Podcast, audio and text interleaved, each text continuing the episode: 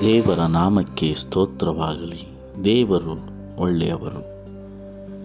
ಕ್ರಿಸ್ತನಲ್ಲಿ ವಿಶ್ರಾಂತಿ ಹೊಂದುವುದು ಈ ದಿನದ ಪಾಠದ ಭಾಗ.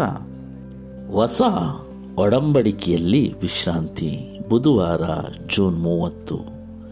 ಪ್ರಿಯರೇ, ಹೊಸ ಒಡಂಬಡಿಕೆಯಲ್ಲಿ ಅನಪಾವೋ ಎಂಬ ಪದ ಗ್ರೀಕ್ ಭಾಷೆಯಲ್ಲಿ ಇರುವುದನ್ನು ನಾವು ಕಾಣಬಹುದು.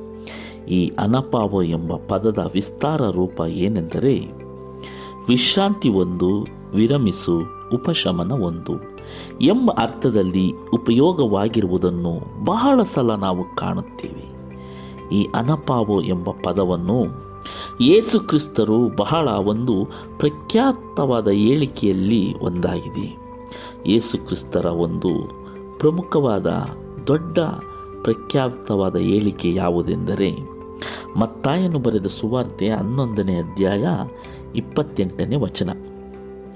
ಎಲ್ಲಿ ಕಷ್ಟಪಡುವವರೇ, ಹೊರೆ ಹೊತ್ತವರೇ, ನನ್ನ ಬಳಿಗೆ ಬನ್ನಿರಿ, ನಾನು ನಿಮಗೆ ವಿಶ್ರಾಂತಿಯನ್ನು ಕೊಡುವೆನು ಎಂಬ ವಚನದಲ್ಲಿ ಉಪಯೋಗವಾಗಿದೆ ಇದು ಶಾರೀರಿಕ ವಿಶ್ರಾಂತಿಯನ್ನು ಕುರಿತು ಹೇಳುತ್ತದೆ. ಮತ್ತಾಯ ಇಪ್ಪತ್ತಾರು ನಲವತ್ತೈದು. ಒಂದನೇ ಕೊರಿಂತ ಹದಿನಾರನೇ ಅಧ್ಯಾಯ ಹದಿನೆಂಟನೇ ವಚನ.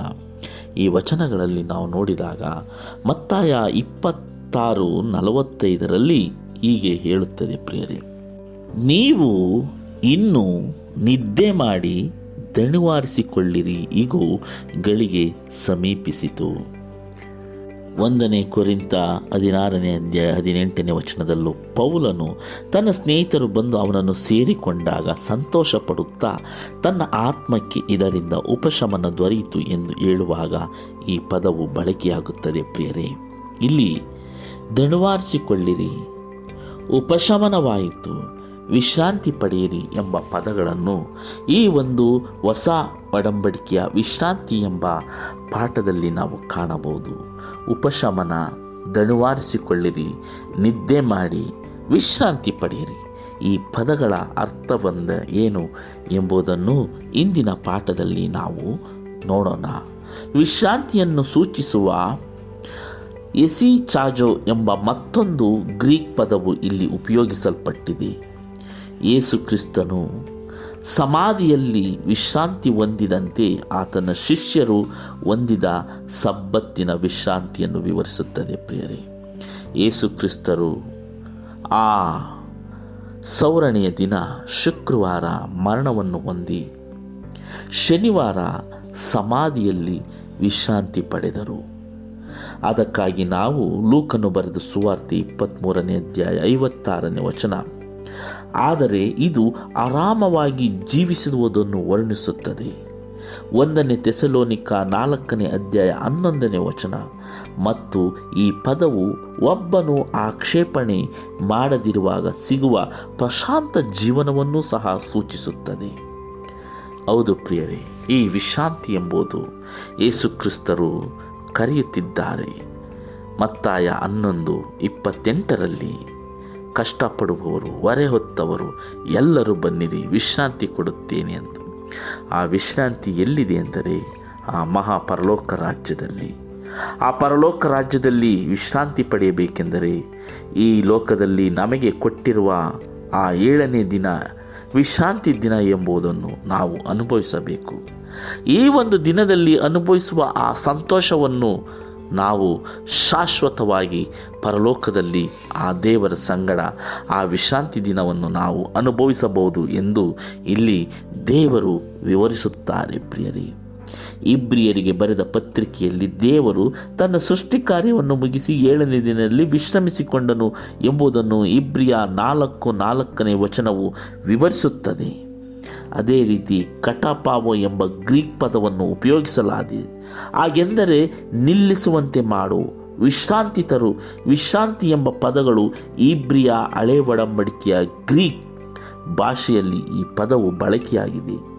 ಹೊಸ ಒಡಂಬಡಿಕೆಯ ಇಬ್ರಿಯರಿಗೆ ಬರೆದ ಪತ್ರಿಕೆ ನಾಲ್ಕನೇ ಅಧ್ಯಾಯದಲ್ಲೂ ಸಹ ಈ ಪದವು ಹೆಚ್ಚಾಗಿ ಉಪಯೋಗಿಸಲ್ಪಟ್ಟಿದೆ.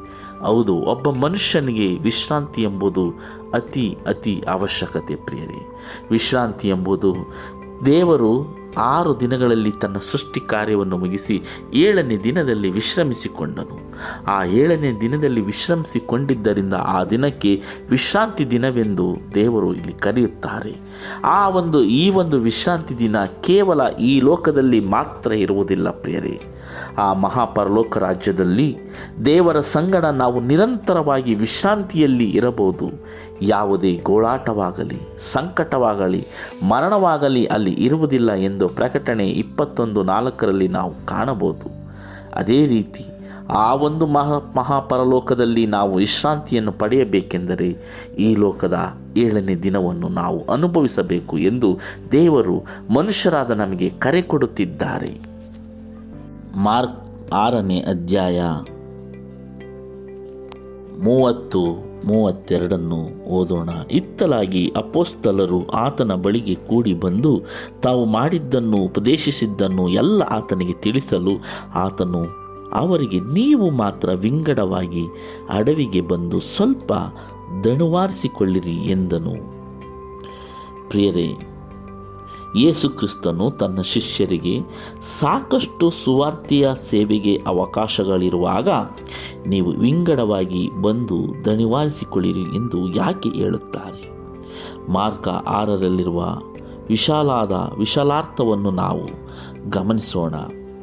ನೀವು ಮಾತ್ರ ವಿಂಗಡವಾಗಿ ಅಡವಿಗೆ ಬಂದು ಸ್ವಲ್ಪ ದಣಿವಾರಿಸಿಕೊಳ್ಳಿರಿ ಎಂದು ಮಾರ್ಕನು ಬರೆದ ಸುವಾರ್ತೆ ಆರನೇ ಅಧ್ಯಾಯ ಮೂವತ್ತನೇ ವಚನ ಮೂವತ್ತೊಂದನೇ ವಚನದಲ್ಲಿ ಹೇಳುತ್ತಾರೆ ಈ ಒಂದು ಪದವು ಕೇವಲ ಆಮಂತ್ರಣವಾಗಿ ಇರಲಿಲ್ಲ ಪ್ರಿಯರೇ.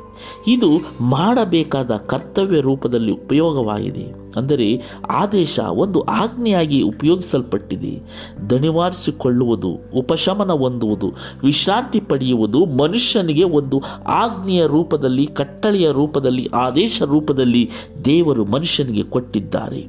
ಇದು ಮಾಡಲೇಬೇಕಾದ ಕರ್ತವ್ಯ ರೂಪದಲ್ಲಿ ಉಪಯೋಗವಾಗಿದೆ. ಅಂದರೆ ಒಂದು ಆದೇಶ ಅಥವಾ ಆಜ್ಞೆಯಾಗಿದೆ.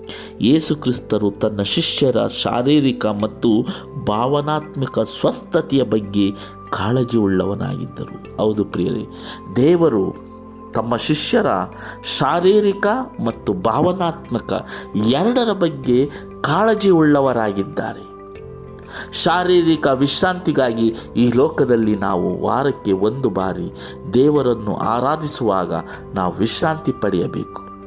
ಭಾವನಾತ್ಮಕವಾಗಿ ಅಂದರೆ ಈ ಲೋಕವನ್ನು ಬಿಟ್ಟು ಆ ಒಂದು ಮಹಾಪರಲೋಕದಲ್ಲಿ ಆ ದೇವರ ಸಂಗಡ ನಾವು ವಿಶ್ರಾಂತಿ ಹೊಂದಬೇಕು. ಹಾಗಾಗಿ ಶಾರೀರಿಕವಾಗಿಯೂ ಮತ್ತು ಭಾವನಾತ್ಮಕವಾಗಿಯೂ ಎರಡು ವಿಧದಲ್ಲಿಯೂ ಸಹ ನಾವು ದಣುವಾರಿಸಿಕೊಳ್ಳಬೇಕು, ವಿಶ್ರಾಂತಿ ಪಡೆಯಬೇಕು ಎಂಬುದು ದೇವರ ಒಂದು ಮಹೋನ್ನತವಾದ ಚಿತ್ತವಾಗಿದೆ ಎಂದು ಈ ಪಾಠ ವಿವರಿಸುತ್ತದೆ ಪ್ರಿಯರೇ. ಯೇಸು ಕ್ರಿಸ್ತರು ಇಲ್ಲಿ ತನ್ನ ಶಿಷ್ಯರನ್ನು ಸುವಾರ್ತಿಯ ಸೇವೆಗೆ ಇಬ್ಬಿಬ್ಬರನ್ನು ಜೊತೆಯಾಗಿ ಕಳಿಸಿದ್ದನು ಅವರು ತಮ್ಮ ಪ್ರವಾಸವನ್ನು, ಸುವಾರ್ತಿಯ ಕಾರ್ಯವನ್ನು ಮುಗಿಸಿಕೊಂಡು ಆಗ ತಾನೇ ಹಿಂದಿರುಗಿ ಬಂದಿದ್ದರು. ಮಾರ್ಕ ಆರು ಏಳರಲ್ಲಿ ನಾವು ಓದಬಹುದು. ಅವರ ಸ, ಅವರ ಸಡಗರದಲ್ಲಿ ಹಿಂದಿರುಗಿ ಬಂದಿದ್ದರು. ಮಾರ್ಕ ಮೂವತ್ತರ ವಿವರಿಸುತ್ತದೆ, ಅವರ ಹೃದಯಗಳು ತುಂಬಿ ಬಂದಿದ್ದವು. ಅವರು ತಮ್ಮ ಸಫಲತೆ ಮತ್ತು ವಿಫಲತೆಗಳನ್ನು ಯೇಸು ಕ್ರಿಸ್ತರ ಜೊತೆ ಹಂಚಿಕೊಳ್ಳಲು, ಅಂದರೆ ಯೇಸು ಕ್ರಿಸ್ತರು ಅವರು ಅದೆಲ್ಲವನ್ನು ನಿಲ್ಲಿಸಿ ವಿಶ್ರಾಂತಿ ಹೊಂದಲು ಕರೆಯುತ್ತಾರೆ.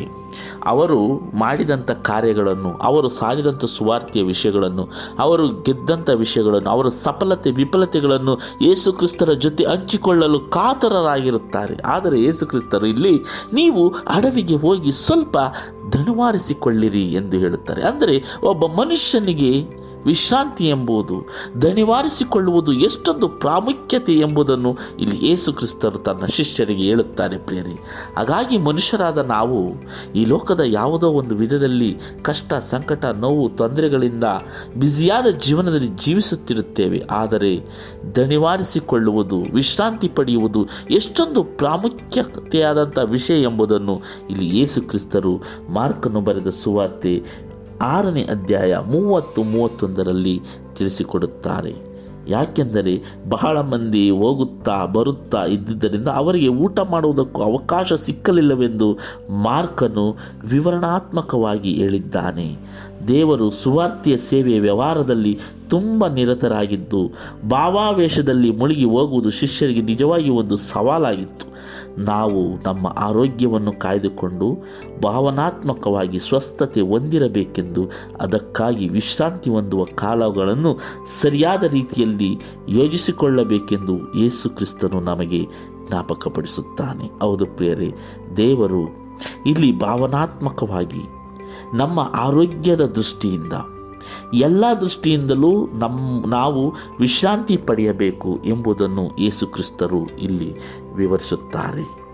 ನಮ್ಮ ಸ್ಥಳೀಯ ಸಭೆಯ ಪಾಲಕರಿರ್ಬೋದು, ಬೋಧಕರಿರ್ಬೋದು, ಹಿರಿಯರಿರ್ಬೋದು, ಯಾರಾದರೂ ಸೇವೆಯಲ್ಲಿ ತುಂಬ ಪರಿಶ್ರಮ ಪಡುತ್ತಿರುವಾಗ ಅವರಿಗೆ ನೀವು ವಿಶ್ರಾಂತಿ ಪಡೆಯಿರು ಎಂದು ಸೂಚಿಸುತ್ತೇವಾ? ನಾವು ಅವರನ್ನು ವಿಶ್ರಾಂತಿ ಮಾಡಿ ಎಂದು ಹೇಳುತ್ತೇವಾ ಎಂದು ನಾವು ಯೋಚಿಸೋಣ. ಅವರ ಕಷ್ಟಗಳನ್ನು ನೋಡಿ, ಅವರ ಒಂದು ಒತ್ತಡದ ಜೀವನವನ್ನು, ಅವರು ಬಿಡುವಿಲ್ಲದ ಕಾರ್ಯಗಳನ್ನು ನೋಡಿ ನಾವು ಅವರನ್ನು ಪ್ರಶಸ್, ಪ್ರಶಂಸಿಸುತ್ತೇವಾ ಎಂಬುದನ್ನು ಸಹ ನಾವು ಆಲೋಚನೆ ಮಾಡಬೇಕಾಗಿದೆ ಪ್ರಿಯರಿ. ಹೌದು ಪ್ರಿಯರಿ ದಣಿವಾರಿಸಿಕೊಳ್ಳುವುದು ಉಪಶಮನ ಹೊಂದುವುದು, ದೇವರ ಒಂದು ಕಾರ್ಯದಲ್ಲಿ ವಿಶ್ರಾಂತಿ ಹೊಂದುವುದು, ಇವೆಲ್ಲವರು ದೇವರು ಮಾಡಿದಂಥ ಆಜ್ಞೆಯಾಗಿದೆ. ಆದೇಶವಾಗಿದೆ. ಹಾಗಾಗಿ ಆತನ ಆದೇಶವನ್ನು ನಾವು ಕೈಗೊಳ್ಳೋಣ. ಆದ ಆದೇಶವನ್ನು ನಾವು ಮನಸ್ಸಿನಲ್ಲಿಟ್ಟುಕೊಂಡು ಆತನ ಆದೇಶದಂತೆ ಆತನ ಚಿತ್ತದಂತೆ ನಡೆಯೋಣ.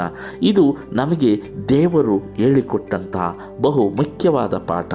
ಈ ಪಾಠವನ್ನು ನಾವೆಲ್ಲರೂ ಕೇಳಿದ್ದಕ್ಕಾಗಿ ದೇವರ ನಾಮಕ್ಕೆ ಸ್ತೋತ್ರ ಹೇಳೋಣ. ಮತ್ತೆ ಮುಂದಿನ ಪಾಠದಲ್ಲಿ ಭೇಟಿಯಾಗೋಣ. ವಂದನೆಗಳೊಂದಿಗೆ. ಆಮೇನ್.